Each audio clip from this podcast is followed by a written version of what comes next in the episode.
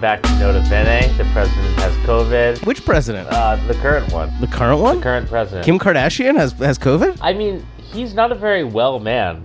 Like, should we be concerned? No, this is great because no one wants him to run again. Okay, Uh, yeah. e- even, you know, centrist cucked Democrats like myself Mm-hmm. don't want him to run again. This would be a great face-saving way. Either he gets so sick and or God forbid, you know, becomes incapacitated Right. and we can get someone that like, you know, that can ride a bike up there.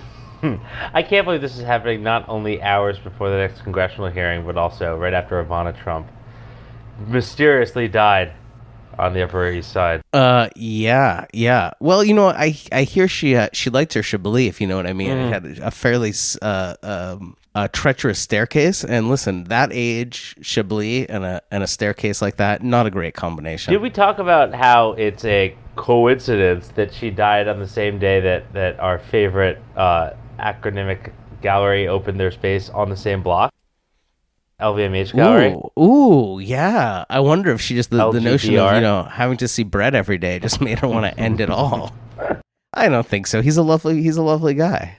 But yeah, a lot going on at 64th Street, that's for sure. Yeah, yeah, 64th Street, man. It's, a, it's the heartbeat of Manhattan. The heartbeat, and the heartbeat of Manhattan is the heartbeat of the world. Yeah, so so yes, so since we've last potted, uh, Ivana Trump has died. The president has COVID, and you know, not much else has happened actually. That's that's been Well, listen, all these, just like everyone else that decides to take a little jaunt to Europe this year, the president took a jaunt to Europe and he brought back the vid. yeah, this is true. So listen, I know all you people that are hanging out in Ibiza and, and planning on rolling back to the Hamptons for August, like quarantine your asses. Mm-hmm. Just just get tested. There's some new variant that I can't really be bothered to pay attention to. Apparently, Um, I, I don't want to be a bit okay. You know what I was thinking? I was I was having dinner with a friend of the pod, Meredith Darrow, last night. We had a quick.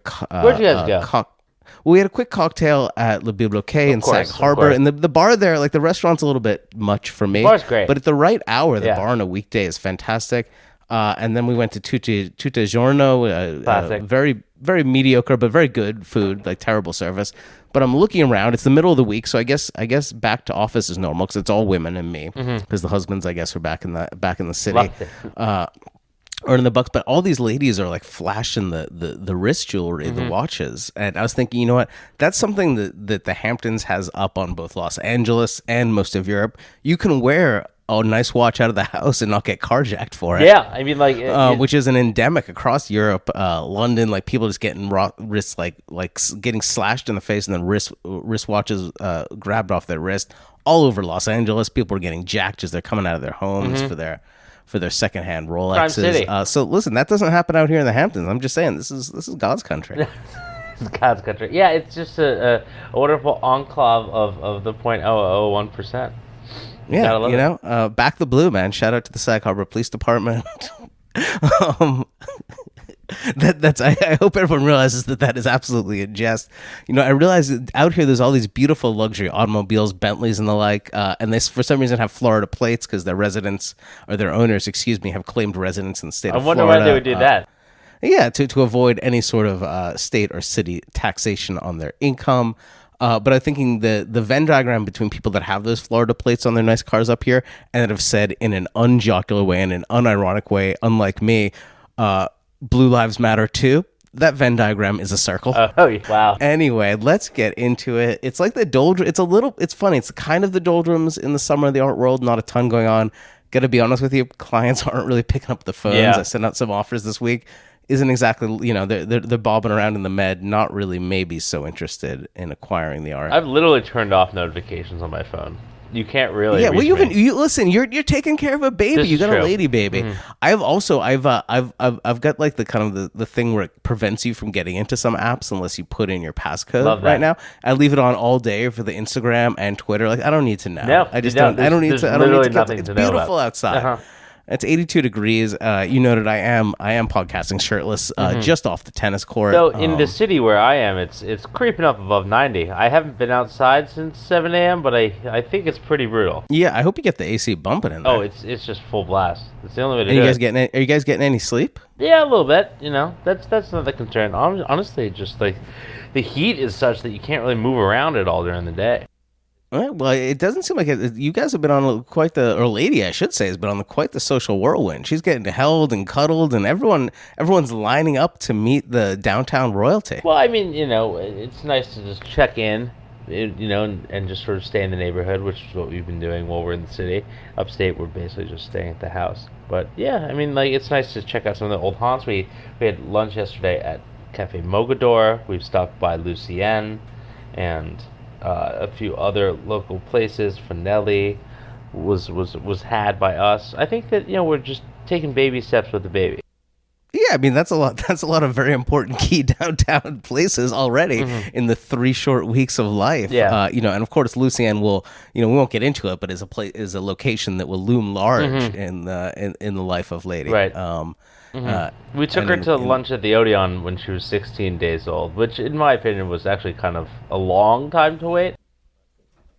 Uh, the first lunch out uh, that we had with my first child uh, was uh, uh, a restaurant on the Upper West Side uh, with the same ownership group, Cafe Luxembourg. So listen, I, I love it. Mm-hmm. Yeah, it's, it's a great, it's a great. first baby trip to, to create a true New Yorker, a true New Yorker. Absolutely. Anyway, yeah, I've been keeping it like I haven't really been going out here in the Hamptons. I went out last night with Mare uh, and bopped about, but really keeping it close to home. Like you know, a lot of tennis, uh, a lot of emails, a lot of reading, a lot of family time.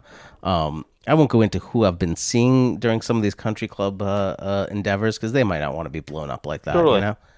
Um, they don't. They don't want people to know that in the middle of the day they're playing tennis with me. There was an um, event. but I did. Yeah. I did. I did hit an event. I went. Uh, I on a on a. I mean, this this is this was a lot for me. On a Saturday morning at 11 a.m. Wow. Loaded up the car. Actually, a client uh, was nice enough to offer to drive from SAG uh, all the way to Southampton, which for me is like Hmm. way too far, especially on a weekend. Uh, it was sweetened by the fact that the drive was like a 1968 vintage Okay. Rolls Royce limousine. That's pretty sick. Um, yeah, that was pretty sick. Uh, the, the, the, this client who gave me the ride offered to let me sit in the back, but there was going to be some weird uh, racial undertones to that that I wasn't comfortable with. Um, so declined that very kind and sweet offer. Plus, I wanted to bond and chit chat uh, with them. Um, and we uh, we headed to Peter Marino's foundation, the Leather Daddy interior designer to the the 0.0001 percent who has an art foundation there in the former library in Southampton. you know, Marino's been on the mind. I actually went to an apartment in uh, New York, Soho, that I think was the first Peter Marino designed apartment. I'm not going to say whose apartment it is, but it, Are you guys thinking of? I was, was this a real estate tour? you guys thinking of upgrading now that you have an now that there's three? Oh, we just were visiting some friends, and then uh, it was just remarkable to be in one of these like really fucking merinoed out, like you know, Was party this like zone. an, a late '80s, early '90s era thing? If it was one of his first uh, projects, yeah, I, I think it was actually earlier than that. I think this was, you know, so early that he hadn't even adopted the leather daddy persona. He was dressing in like Brooks Brothers and shit. This is really Um, I would on. love to. I mean, this is you know, I I, I don't want to sound thirsty on the pod, but I would love to do an interview with Peter Marino. Fuck yeah. I'm absolutely fascinated with this guy. For those listeners, I can't imagine they're out there, but who might not know, uh, he's ostensibly a straight man who dresses like he's straight out of a Tom of Finland drawing. Um, the full leather daddy ensemble, and you know, does all the biggest luxury uh, uh, retail establishments across Asia, Europe, and the United States, as well as some very, very high end homes and apartments. Mm-hmm. Yeah, and the touch. I'm not. I mean, they have the AD top 100. He must be like AD AD top 3 Mm-hmm. or something like that. truly one of the best of the best of the best, and also just a a distillation of a very uh, you know certain kind of luxury, and you know it's it's fun. It's a little gaudy, but not like over the top. It's it's chic, but also a little campy. It's you know, it's an incredible aesthetic, really. And I was frankly uh, surprised. I'd never been to his foundation. Have you ever been there before? You know what? I haven't, Southampton. no. Uh, it's like it's. I mean, it's a cool old. I guess it's probably an 1880s um, li- former library.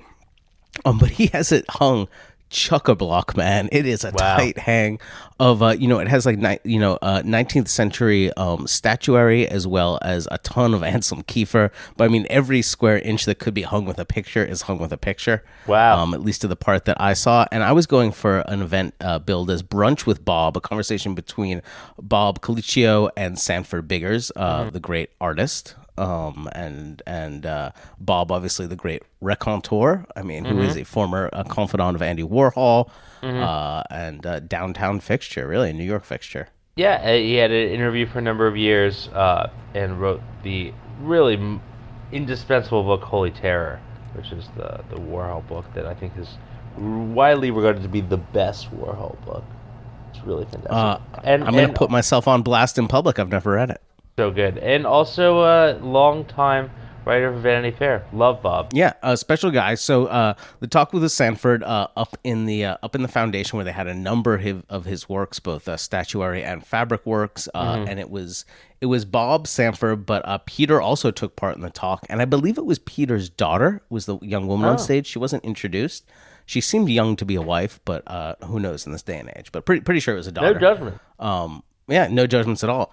Um, it was great. Sanford's obviously brilliant. You know, because he's a former professor, he's able to, uh, or for I, I would think that's one of the reasons he's able to speak really uh, elegantly and smartly and in depth about the core source of his work. Um, and it was really nice. It was a really great way to, uh, to to to learn about his practice in a more in depth way. They kept it nice and jaunty, fifty quick minutes, Love lots it. of laughter, lots of giggles. Peter had lots of. I was really impressed by Peter's actual for someone who presents as such a tough looking guy and who's known for such chic, elegant uh, projects. His questions had this amazing childlike wonder, where he's really like really into it. Uh, the way that mo- the best collectors that I've ever met do, where it's it goes beyond the intellectual and it's a real like you know almost like a little kid wanting to know more about someone's vision. So that was that was really really nice. Uh, some great questions from the audience. Um, uh, in attendance, I saw great collector Netta Young was there. Uh, she stood out. I mean, I'm Amazing. going to miss some people there. Obviously, Mar- Marianne Boesky, who's Sanford's gallerist, uh, a past co-host of the pod. Uh, Andrea um, was there. Neustein was there, uh, and uh, who else? Rashid was there. Rashid Johnson with his mom were there. I know he and Sanford are, are, are friendly. They are, yeah. they're pretty good friends. In fact, I know I've seen Sanford at Rashid's house in the past, so it was cool. It was like I felt like I was getting a little getting a little vegetables with my summer of dessert. You know, uh, I felt like I was engaging intellectually. They had some some nice iced teas and cocktails uh, on the patio afterwards, but we zipped right out of there because it was a beautiful beach day. So I went right from there to the beach. Incredible. Um, but you know, What a life. I, I, I, I've, yeah, what a life! I felt really uh, self-satisfied for having done something uh, such as that. Unfortunately, uh, that night um, there was uh, a couple of openings that I just couldn't Mm-hmm. couldn't get to attend. David Lewis, who has a gallery out here, so who, we're gonna, who I'm going to speak with. Uh, I'm going to go right from here down to the gallery to see the show, and then going to sit down with an interview for the people. Amazing. Uh, the second half of this podcast. So unfortunately, I had to miss out on that. This is the first year Um, of David Lewis East. The first. Yeah, Mm-hmm. yeah, pretty impressive. So I'm I'm, I'm interested to to kind of learn about both his background and the history of the gallery and how he came to make the decision to be Yeah, out stay- here stay this. Mm-hmm. summer. Yeah, um, and uh, so that's kind of the only fucking art related thing I've done other than than tennis partnering with some art world people. Mm-hmm. Um, and what else? So we missed. Uh, I I don't think you took time out from being a brand new daddy to attend uh, the Christie's Art and Tech Conference. I don't think that I uh, I would have gone if I was completely free, and they paid me. I I mean I'm sorry, zero interest. And good luck with that that uh, NFT VC fucking firm, Chris. Yeah, they, seem a little late on that. I didn't understand it. They're setting up a VC uh, firm or wing. Uh, of course, they didn't say how much money they're putting into this wing. it's so a it's couple hundred thousand dollars. No, it's a couple million. mil, I think. It's uh, That doesn't buy you much, man. no, but still, it's it's. I mean, there's a lot of effort behind it. They're going after just you know a space that has lost trillions of dollars in the last you know few, few months. It's just Is it? You know, I, I obviously I was so annoyed by even the headlines to it. I didn't actually read the body of any of the stories. Mm-hmm. I mean, Um, yeah. Is it is it is it surely is it is it solely focused on the NFT uh, market? Uh, not solely focused. I think they're they're operating as a sort of you know a VC fund in an art space. But yeah, I mean, I think So that, they're buying young art and flipping it. well, uh, no, they would never do something like that. I'm honestly not entirely sure what they're gonna do. They didn't really give many details. They just you know they use this. I mean, give, honestly, given how shitty the Christie's website and app are to navigate, the notion of them hosting an art and technology conference, Mm-hmm. I just had per pure Jomo. So happy not to be in New York City. So happy not to be attending something like that. The one thing that, that you did miss, and I missed as well, uh, because you know not doing much, but the, the opening of this show at O'Flaherty's, Jamian Juliano-Villani's Oh yeah, clearly the party, the art world party of the summer in New York City. Uh, it looked absolutely insane. I mean, the, you know, there was only a window of about half an hour when you could go into the gallery before the cops shut it down. But then there were thousands of people out on the street. the pictures were amazing. I mean, I think some of the best pictures that I saw The art was probably whatever. I mean, it was an open call show. Love the idea of it.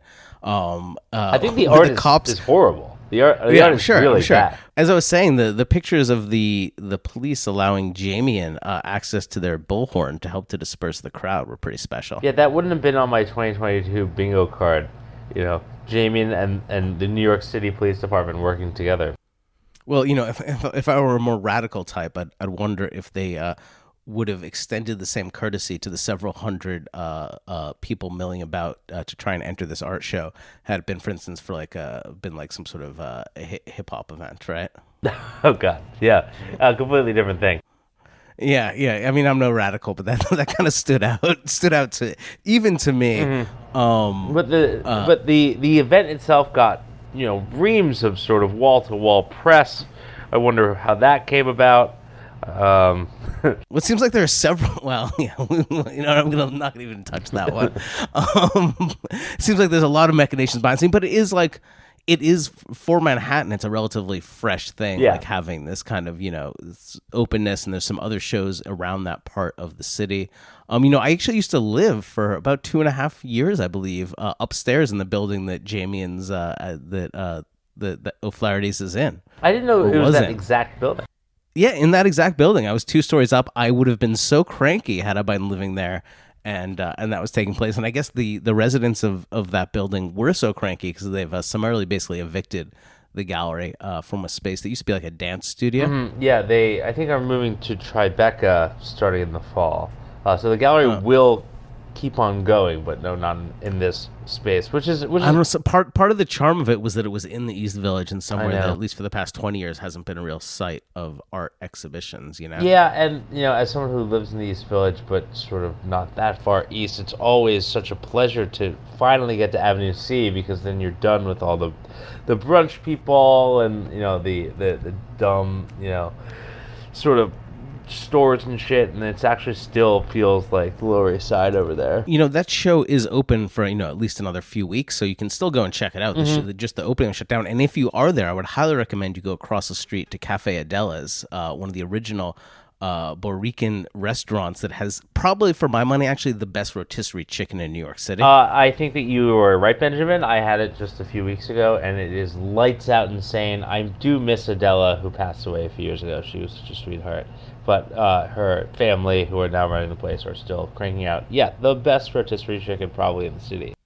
Yeah, I mean, definitely in Lower Manhattan. Mm-hmm. Uh, so I, I would encourage you to go support that old school. You know, the history of that building is pretty funny, especially that they're they're mad about all these artists making noise uh, during their openings and whatnot. And that was originally a squat that was taken over Mm-hmm. and then became a co-op because people, the the current residents or or, or, or whatnot, uh, took it over. It's an HDFC, um, Mm-hmm. which means that it's a it's kind of a income uh, income restricted for who can who can buy apartments there and live there. Yeah, Just a little bit of East Village history for you from an old head. I think both of us could go pretty deep on this. But we're not going to nimbify this podcast quite yet. I think that, No, know- no, no, no. Nor are we going to Yimby it, thank God, because those people are just as annoying. Yeah, exactly. Speaking of which, I know you're a writer, Nate. Do you read much? Do you know how to read? did you, did you, uh, even though we're both on Twitter, did you catch any of this discourse about writers who don't read? Oh, you know what? I, I did see it in my brief uh, glimpses at the internet in these busy times. Um, I couldn't figure out where what, what the origin was. Was Yeah, I didn't like- find the beginnings. I just saw like the third order references to it myself. I did think about a guy I knew years ago who wrote a few books that were published like by sort of small press, uh, like like sort of small press. It got a, a little bit of like attention around it, and he claimed to never read any books, and that made him a better writer. But I don't think this was about him. But No, I think it was actually it was some sort of like uh, nanny state uh, discourse about people. Uh, I think at least my reading was like you know saying that there was some sort of um, privilege involved in people that read who wrote. I don't know. That's how I decided to take it anyway and be annoyed about it. And then thankfully my phone said I'd I'd over overgone my limit on Twitter, so I had to log yeah, out. I think so. the rule of thumb is is is reading makes you a better writer. I, Yeah, yeah. I think that, I mean, that, that without like trying to offend anyone, I'm just gonna say generally, I think that Yeah, from Duke to the Iowa's workshop, I think that was probably pr- pretty pretty standard. Anyway, Anyway, what else were we going to talk about? Oh, there's the the continuing German anti-Semitic disaster that is Documenta. I mean, it's, Uh, it's they had the director. The director resigned, right? Mhm, The director resigned. It's just a disaster over there. I mean, it's shocking to think that we were both in Kassel, Germany. Just weren't weren't we there five years ago? Yeah, I was there. Yeah. anyway. I mean, no, we were both there. We we went to that really great pub, or was that in Munster? that was in Munster. That was in Munster. Yeah, but still, we were in we were at in Kassel at Documenta because it's a thing that that you know you have to do every five years. This year, I I mean, I couldn't go for obvious reasons, but even if if if I were able to go, I don't think I would go to it because it's just it it seems like so, it's imploding.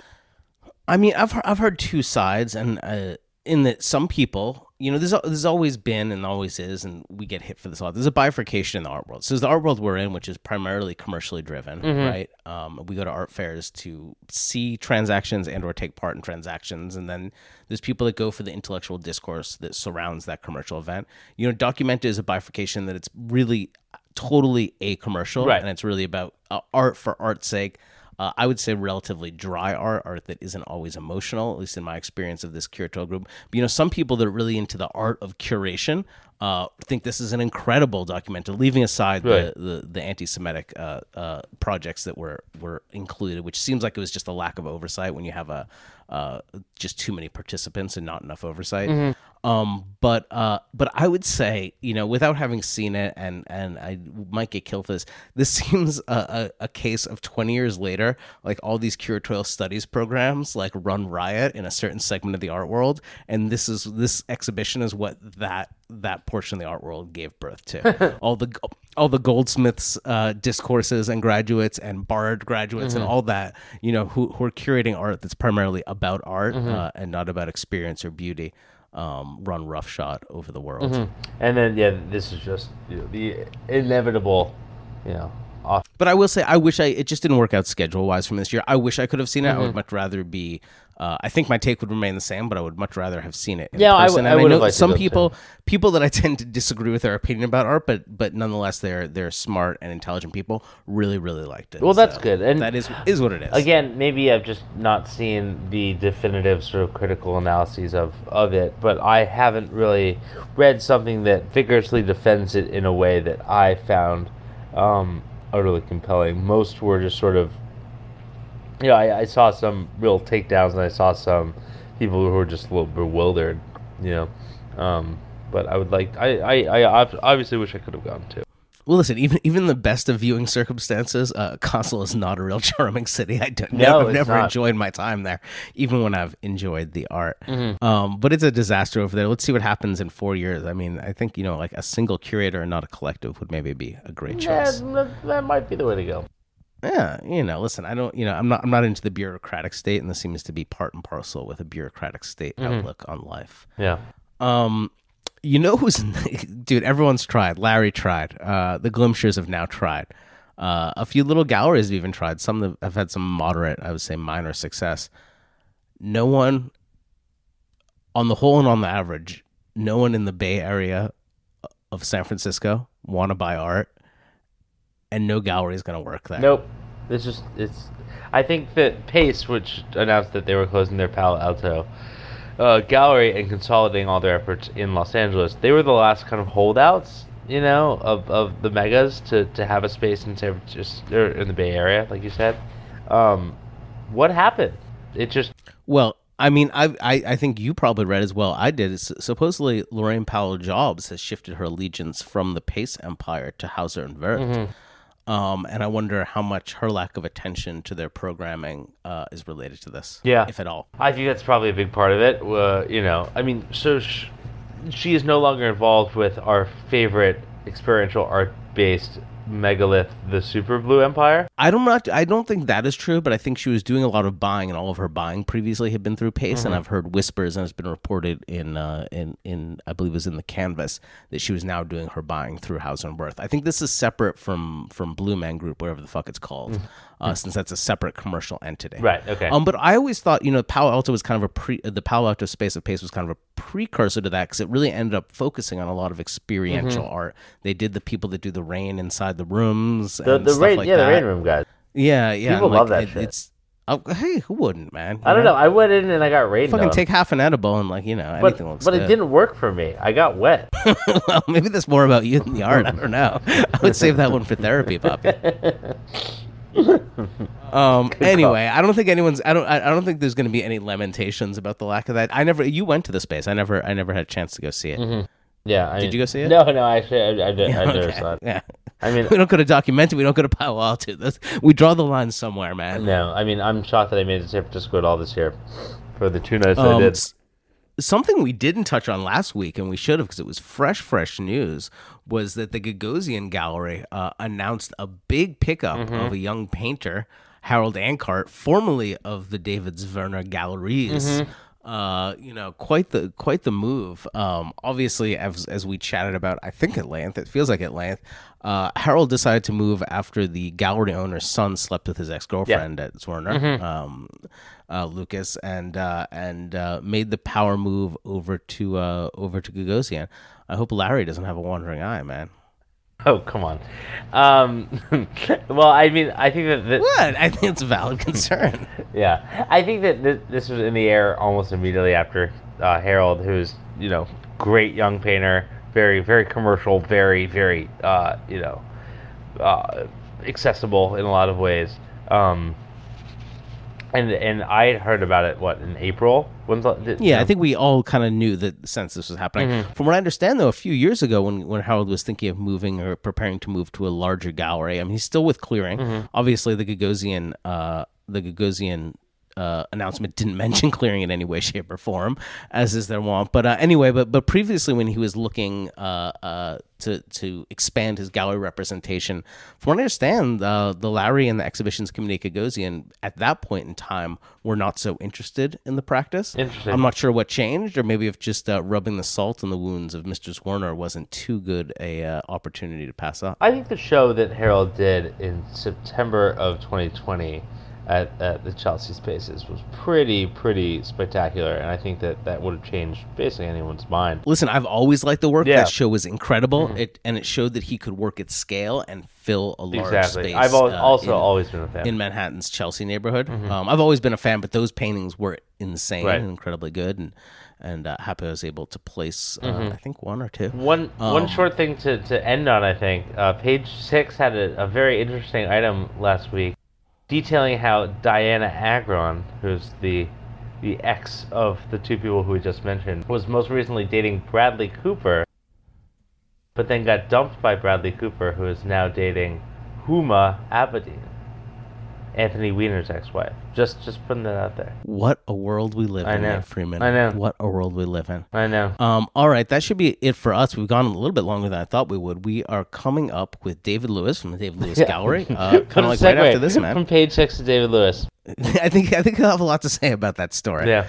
Um. All right, that's it. Thanks, Nate. All right. Enjoy, lady. We'll talk to you guys later. Out. Welcome back to Nota Bene. I'm thrilled to be joined by David Lewis here in one of his multiple gallery spaces. This one in East Hampton, New York, on the eastern end of Long Island. Uh, 53 The Circle, which was an address that my GPS was not thrilled to figure out. It's listed as the former um, site of the Democratic, the, the Long Island Democratic Party It is. in in my Apple Maps, anyway. That's weird and cool. We'll Yeah. explore that. Yeah, we'll we'll get into it. Anyway, we are here in this uh, this uh, this brand new gallery space to you, uh, relatively new anyway, um, and we're surrounded by these amazing pictures by Thomas Esson. Is that how you say the, pronounce it correctly? That is, yes. Um, Tomas. an incredible uh, Cuban painter or American based, but a, a Cuban born painter. Um, and we're surrounded by work going back like 25, 30 years or so, right? 1993. Yeah, uh, I'm not good at math, but it's been a minute. Um, and they're incredible. And this is work that's totally new to me, although you have hosted an exhibition of his work in your New York space or in your former New York space. And he was the subject of a solo exhibition at the ICA in Miami. Um, tell me a little bit about this work and how it came to you. Uh, Tomas came to me through that ICA exhibition. Some uh, collectors of mine put it on my radar, and initially I was. It didn't seem like something that related to anything the gallery or I was doing, and then that actually became exactly what what attracted me to it, and it turns out that it actually is very related to what we're doing because it's a very uh, robust and already developed art historical story that has been either excluded from the mainstream, which, as as we were saying earlier, is, is very is a pattern I find myself working with quite quite frequently. So Tomas is from Cuba, and he's from a generation of artists in the 1980s who experienced a moment of creative freedom and possibility, or apparent freedom and possibility. And he was trained quite classically as a virtuoso draftsman, as is quite apparent especially in the figure well actually in all the throughout the work and he made he had two exhibitions one of which included a painting which had a kind of bestial orgy in front of a picture of Che Guevara the iconic image of Che in blackface. And interestingly there's there's a great essay about this in the ICA catalog. It was that that image that offended the authorities and got him censored. Not not the grotesque, not the sexual or scatological elements, but the the, the transmutation of an iconic European image of European political identity into uh, uh, an image of the global South and a post-colonial image of of Che not as a white European. Uh, interesting, interesting. I mean, especially with the the kind of the the history of kind of Cuba and the you know and how the different kind of ethnic backgrounds there and how they've combined over the past 500 years since its conquest by the Europeans have kind of played into its political culture. Um, I didn't catch that in the catalog as I was reading it, but we see you know you have the earliest work in the show. I'm not sure when it's from, but this is it's an amazing. To me, it's almost Guston like, but not. But has this kind of this power and this this almost comic core to it. Super scatological and sexual. You know, orifices. Uh, things that can go in, things that can go out. You know, um, uh, bull horns on the top. I mean, it's an inc- actually an incredible, incredible painting. Um, and you can see, as you you noted, that he was a virtuoso draftsman. You can kind of see that play out, even though it's um, it's rendered in a, in a sort of brutalesque or, or faux, faux faux art brute sort of style a little bit. What year is that from? Do you know? 93. 93 yeah incredible incredible picture i actually i'm staring at it right now and i love it. I actually love the show. Totally new to me. We scheduled this interview. I knew you had the show up but i didn't have any you know I, I looked online briefly but walked in and was like totally blown away by the kind of four different types of work or five if you include the wall mural that are included in the show. You have this this image from 1993 you have an incredible kind of um, american flag like painting. Um, when is that from? That's 2022. 2022. That's, That's, brand, new. Yeah. Oh, it's it's an incredible picture, but it, as you see in some of the other work in the show, he's moving towards something of a more abstract idiom, although keeping the brushstrokes consistent with the earlier work. But I think that American flag is an amazing transition piece where you see a little bit of both both both ends of his practice. linking the two languages. Yeah, linking the two in, in Yeah. one canvas, which I think is really key and really interesting. Um, so you you you a client brought the show at the ICA to your attention, and and that's how you kind of came to the work. Pretty, pretty much just take a look at this. It's really good. And and i did and i went down and i saw the ica show.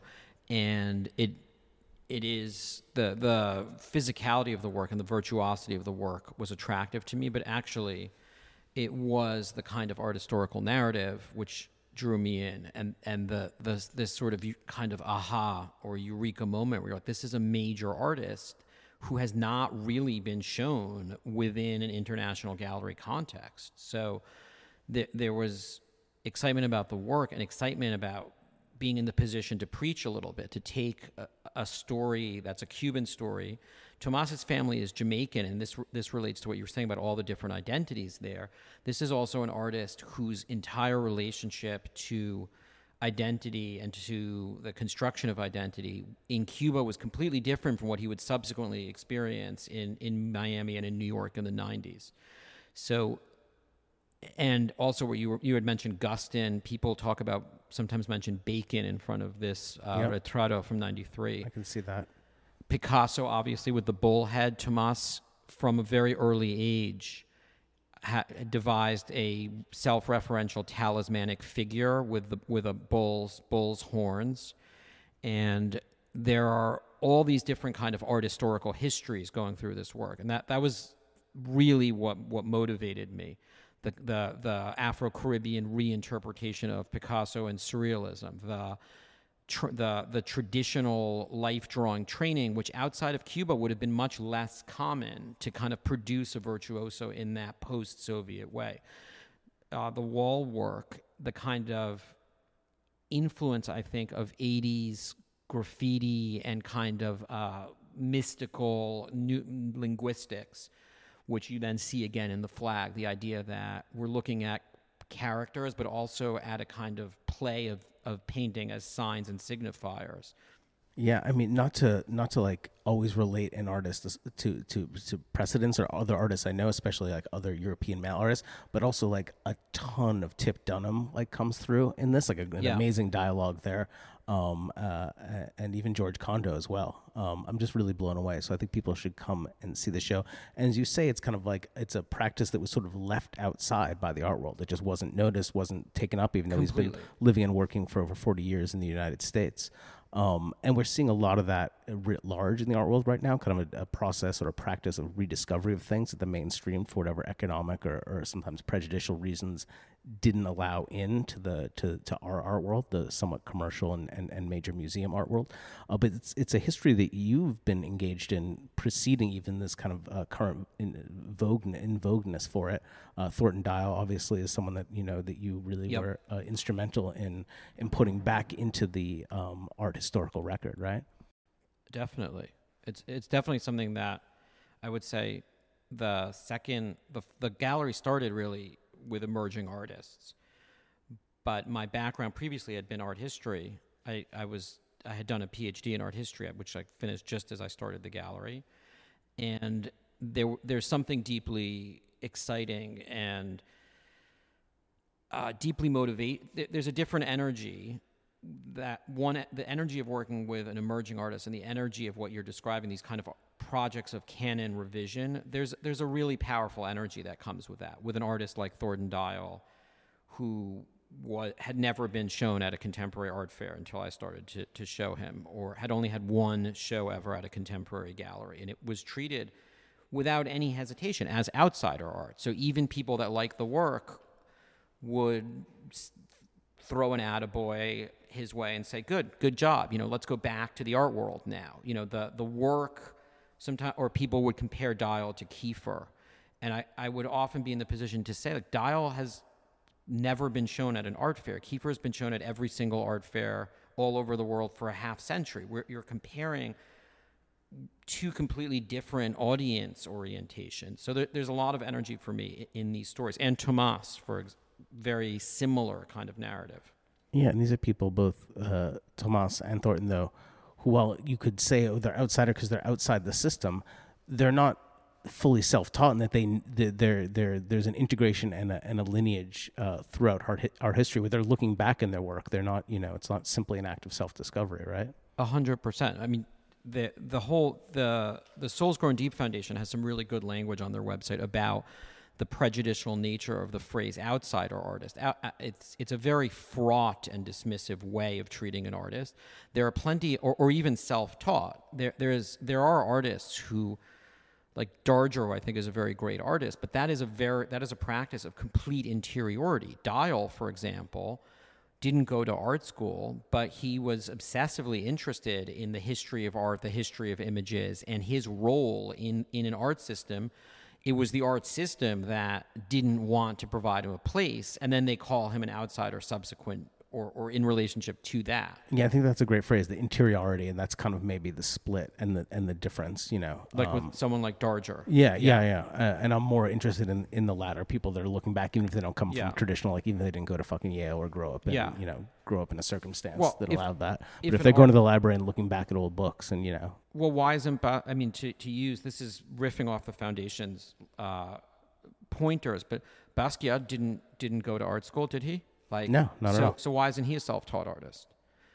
Like the, the, the these are la- these are these are kind of um, words that carry a lot a lot of ghosts that are used to create uh, categories and to keep some people in, it's a and some great people difference. I mean, it's really more an, a, a use of an economic, what sort of economic system they're in and how their A work circulates more than anything about the work itself. or A the hundred percent. It's a cla- it's it's city country. It's different class systems. So but there's a lot there's a it's really exciting to be to be in a moment of art history where that is being revised and there's an openness. So one one of the things about dial is at the beginning of at the first show which i believe was 2018 there was a sense of like you know please excitement but also like dial belongs in the canon you know please please guardians of the canon let dial into your canon. And then i started to as as sort of uh, a newer generation of collectors, younger, but not necessarily younger, just newer to whose collections were newer. They helped me understand that it wasn't Dial belongs in the canon. For them, Dial was the foundation of what they saw as the canon. It was a bedrock position to build on, not something to let in. Oh, and that wow. was really Interesting. interesting. um, you know, and I, I will say there is, you know, not to be all daisies and sunshine, there is a something of a problematic when I see.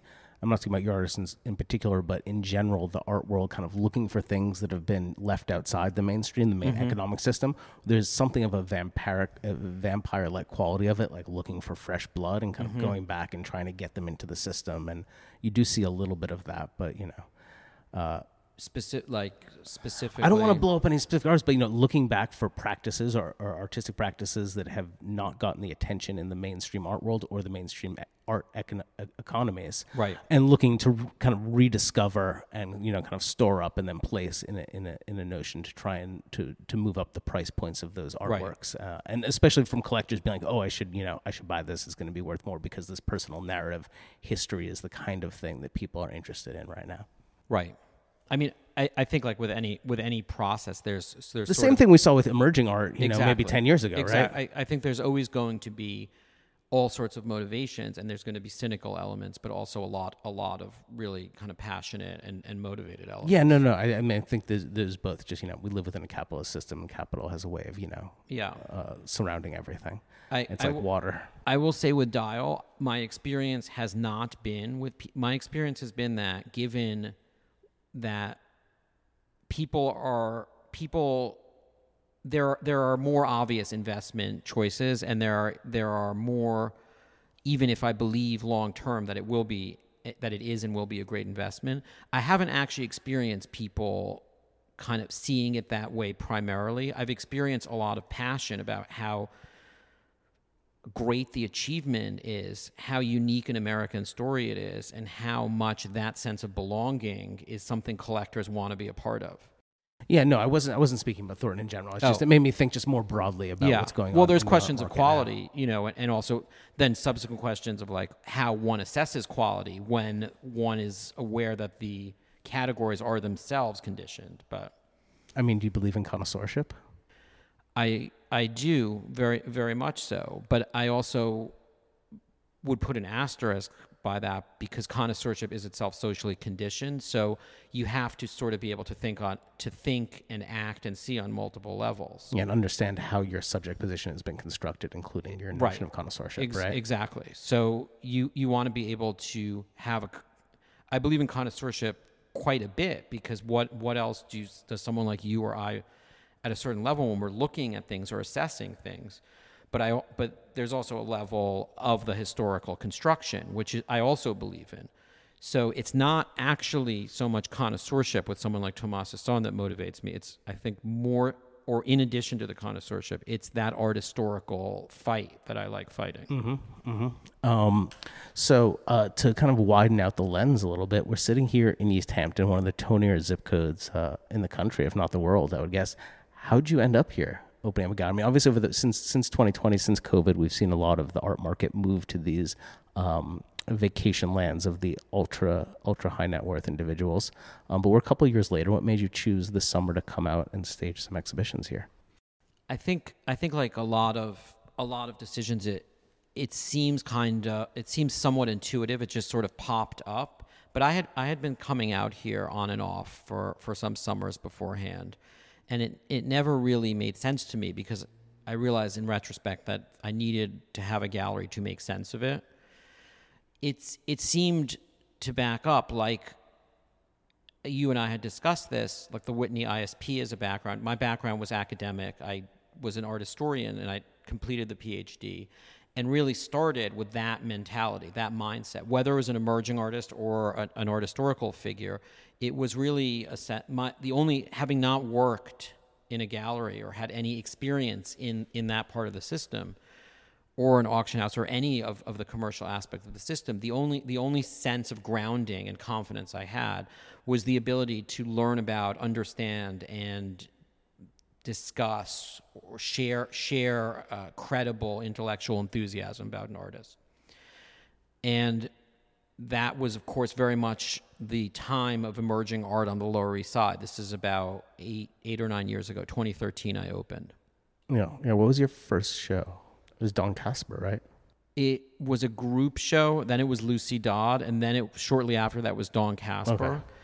But Dawn and Lucy, and in particular, Dawn was very important to the ethos of the gallery because there was a kind of bohemianism to it, performance, uh, adventure, possibility. It was which I think maybe to somebody with a more gallery professional mindset wouldn't have been worth all the trouble. Whereas to me, I didn't. I was excited by it, but I also didn't yet know what the right trouble was. Didn't know any better, maybe. exactly. No, no, I didn't know any better at all. Yeah, which is a great way to start any venture. A hundred percent. with like a full open mind and not trying to, not being, not prescribing to the way things have been done or should be done, and kind of discovering for yourself. I mean, lots of mistakes can be made, but you know, it's a way to learn, right?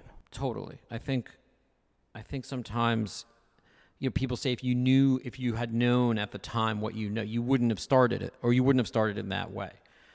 Get me more into the nuts and bolts. So you're you're finishing your PhD, your ABD, or you've written your, your you've written your dissertation in 2013. I'm I finished in 2012. So there's a little prehistory in Europe. So I was living I was living in France finishing my finishing my PhD which is on Francis Picabia. So I was in Paris, you know, pretending to access the archives and so forth. So as that was happening, which it was a wonder it, being in Paris as, a, as a, an American academic or graduate student is a wonderful experience. Yeah, on a stipend, like. Yeah and just it's the land you know the libraries the the, the arc it's just it was wonderful. But there was a, i had a growing sense of dread what now? And i was also writing contemporary art criticism. I was writing for Artforum and for Frieze and paris was a pretty small pond so i you know there, i had gotten so i had gotten to know people and people meant a lot of the people that i naturally got close to were, were dealers. There was a magic to me of, that galleries were making happen. And that was completely intuitive. When in 2010 my my son was born and I thought it's time to go back to New York and there was just a sense around little galleries. This is what I want to do. I want this. I don't want to be the guest I don't want to go to to be a part of everyone else's world I want to do this and so that's how it started and I had a brief partnership with a French gallery Balice Hertling in New York in 2011 2012 oh, that's right, of course. and that was in Hell's Kitchen, which was an eccentric location, and it was a very short-lived collaboration. And then I reset on my own in 2013 on the Lower East Side. Okay, okay, amazing. And that was the uh, w- that space was on Eldridge. Uh, I was on Eldridge, 88. Okay, It was okay. it was so Miguel Abreu was a friend, and like virtually everyone I knew in the art world at the time, he was a friend through my writing because I had reviewed so many of his artists in Europe through what was at the time Sutton Lane, which is now Campoli Presti. So I'd written and I'd actually reviewed Rebecca Quaytman at his at his her first show at his space. So I had kind of built up a little network and, and, and a friendship with these artists, and I was very and they were at the time kind of a they were a, a formidable crew, and it was and they were also very theory heavy Super theory heavy. which I was into at the time, being being uh, an academic, and actually I was writing very much about Picabia theory, Picabia post structuralism. So it all kind of fit. So Miguel invited me to be in that space when he started that project on Eldridge Street. On Eldridge Street. Okay, and that- that's how I got there. And I, and I had finished the PhD in 2012, so I finished just in time, basically. And you're in Eldridge Street for over five years, six years, something Eight like that? years. Eight years, yeah. Yeah. Because it was just in this last fall that you moved to the Tribeca space. Do I have that right? Yep, Okay. exactly. I'm not working from any notes here, so That- please feel no, free that's to correct exactly me. right. Um, and you have the Tribeca space. Then you also have, and I haven't been. You have a space in the West Village that's Yeah. more of a domestic type situation. That's my from what I house. But that that's actually we're, we're we'll do one last show there in September of of uh, an, an artist that will be new to the gallery, Leia K Zheng. And then that I will shut that down. That was it. That was so it. That was that space has sort of yeah. So essentially, what happened is El- the Lower East Side. Actually, once I, I once some years ago did a, did a an interview with a Japanese uh, magazine. They asked me about the Lower East Side, and and I I shared the idea that the Lower East Side, as I experienced it, was not a, a it was not a location. It was a grammar of art. It was a way of thinking. It, that makes sense. Yeah, it makes total Yes. sense. Yeah. and and I was very much in that way of thinking. A lot of the first generation of artists that I worked with were the students of, of senior practitioners on the Lower East Side. There was a, a sort of lineage relationship. Like Kyle Thurman, who we'll do a show with in September, he was Rebecca Quaytman's assistant for many years. So th- there was a, there was very much a kind of post MFA trajectory there in a way of thinking that was built up as a kind of theorized alternative to what had been going on in Chelsea around 2005 to 2010. Yeah, that that makes sense. And then that kind of that petered out. The I would call Lower East Side an idea. You said a, a a language or an idiom, but an idea, and the, Yeah. the idea kind of petered out. Or it, its time in history just was past. It really. ran its course. Yeah, it ran its course. Um, so as many other galleries have transitioned out of that neighborhood, did you do a like a did you work out of the West Village space that's your living space? Was that while you were building out and finding the Tribeca space? Exactly. Okay. Exactly, and that's what that's what I that's why I I don't that's why I mentioned that that's the Lower East Side. Uh, let's call it uh, the way of thinking, the the cultural grammar is quite formidable. Actually, it, it was very um, strongly wired in my brain, and also I had. So to me, the the gallery was on Eldridge Street. That was it. So actually, being able to show work in my home and actually expand just just my my awareness. Oh, the gallery, I can show work here. The gallery can be anywhere. It's not, it's no longer belongs to that Lower East Side space and head. That opened up the possibility of then moving, and then we moved to Tribeca. To a beautiful space in Tribeca. Oh, thank I would you. say it's really, really. Thank you. you. Know, You've always had nice spaces. The Eldridge space was very nice too. I mean, that building had a certain like you know, it had a footprint that you couldn't get out of, but you, you It- managed to do yeah, a lot Yeah, it was like the, the, yeah, it was it was a lot. It was a big ask to go up that elevator and then across five stories and then across a whole city block. But the space itself was was quite beautiful. Yeah, yeah, I agree. I agree. Um, do you like the act of being a dealer? Like, do you like being at an art fair on the first day? Like, do you like the buzz of it, the deal making portion of it? Is it still mostly an intellectual pursuit and the dealing with artists that you like? I like all the aspects of it uh, very much. I do. Because you know, I, I love art dealers like more than anyone else in the art world. Having the uh, when I say art dealers, I mean gallerists actually, having the wherewithal and the courage to like rent a space and put them things on the wall and try and explain to other people why they're important and why they should like them too. Like I think that takes so much, uh, uh, so much spirit. Like I get to do my little thing where I have a little office and I just you know tell people what I like, but I don't have any of the risk. Like I think Well, gallerists you, you my, preach too. well, I preach too, but you know, it's a I, I, my church is much smaller, shall we say? Um, it doesn't have the public facing thing, and I, I love mostly speaking about art to gallerists because something that fascinates me is the combination of aesthetics and idea making, and ideally world making, with the hard facts of like I need to sell this thing. What is this object worth in in the market today? Um, and so that's why I'm drawn to people like. And so I'm just wondering if you really enjoyed that part of it, like the commercial side, or is that just a necessary evil to to get to do the thing you love? It's definitely not a just a necessary evil. I there are there are elements that I don't particularly enjoy, but it's it's like it's like creating. There, there's also there's I enjoy most aspects of the gallery very much, and I enjoy that there are so many aspects because it's it's a very there's a stimulation to being able to play so many roles and having to play so many roles. There, there's an intellectual element. There, there's an operational kind of biz, business element. There's a sales element. There's, it's, it's really actually, it's, it's so wonderful to constantly be able to wear different hats and, and have that. You're not trapped in any one thing. So it's, it's definitely something I, I love. Um, kind of turning back a little bit uh, to this space in particular and having a gallery here in East Hampton. Was this something that you thought uh, would be for existing clients, that just a way to keep in touch with them, or do you think you would meet new people? And how how has reality diverged thus far from what your perception of what it would be like? I, I think it was mo- I think it was a bit of both, but it, it was also a post Lower East Side sort of awareness that the one needs to continue to to preach beyond the converted be you know that there and and also we you had said that the lower east side sort of petered out that that way of thinking petered out. And i was fortunate because i was able to also move into some other artists and some other stories as that as that cultural conversation shifted. So i'm not sure though what i was thinking. And it wasn't like there was no real plan. It was it was an instinct. It was like I, i've spent time here a lot of my clients are out here but I, I, think I think there's an awareness that work will work will be done on the ground here, as we just experienced in the gallery, but also that it will allow the overall gallery to grow in in in unexpected ways. That it that it changes the possibilities. Yeah, and to be open to those, not knowing the possibilities, which I don't know. Process, yeah, yeah, right. But but I do have a sense that they will be positive over time other than the gallery and working with artists and uh, and and and handling all that and being a dad, what else in life is interesting to you these days? Are you a food guy, a politics guy? Like, mm, mostly, I'm not much of.